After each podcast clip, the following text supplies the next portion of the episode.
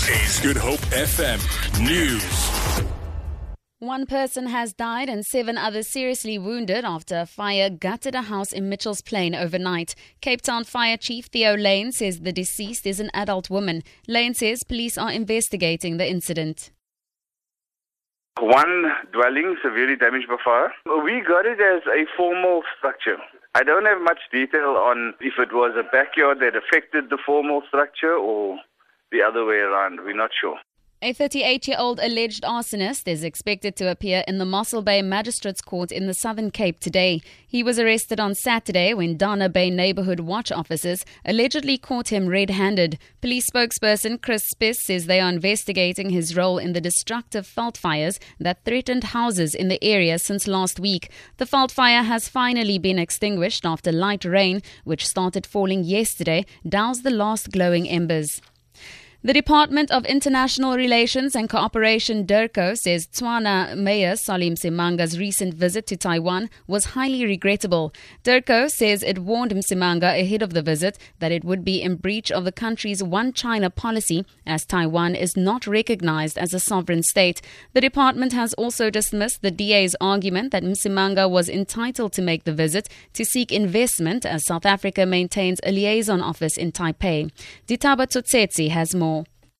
DIRCO says that this office and its Taiwanese counterpart in Pretoria was set up to facilitate people to people contact and have no political mandate. The ANC has called for a confiscation of all official and diplomatic passports from officials found to be willfully undermining South Africa's foreign policy. Dita SABC News, Johannesburg.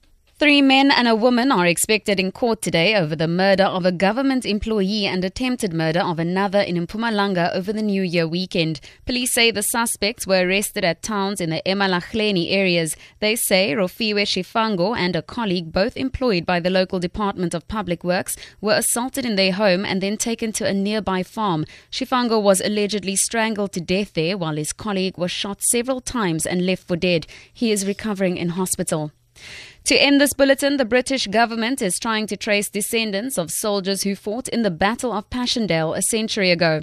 The First World War battle fought near the city of Ypres in Belgium resulted in half a million casualties. The BBC's Robert Hall reports from the city.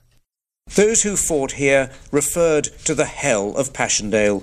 A century ago, Ypres was under siege. The roads leading north climbed steadily to the German lines, which overlooked the Allies on three sides. The struggle to take that high ground led the attackers into the waterlogged, sucking quagmire of no man's land. Ahead lay the horrors of machine guns and gas. Passchendaele, a hilltop village, was the final objective.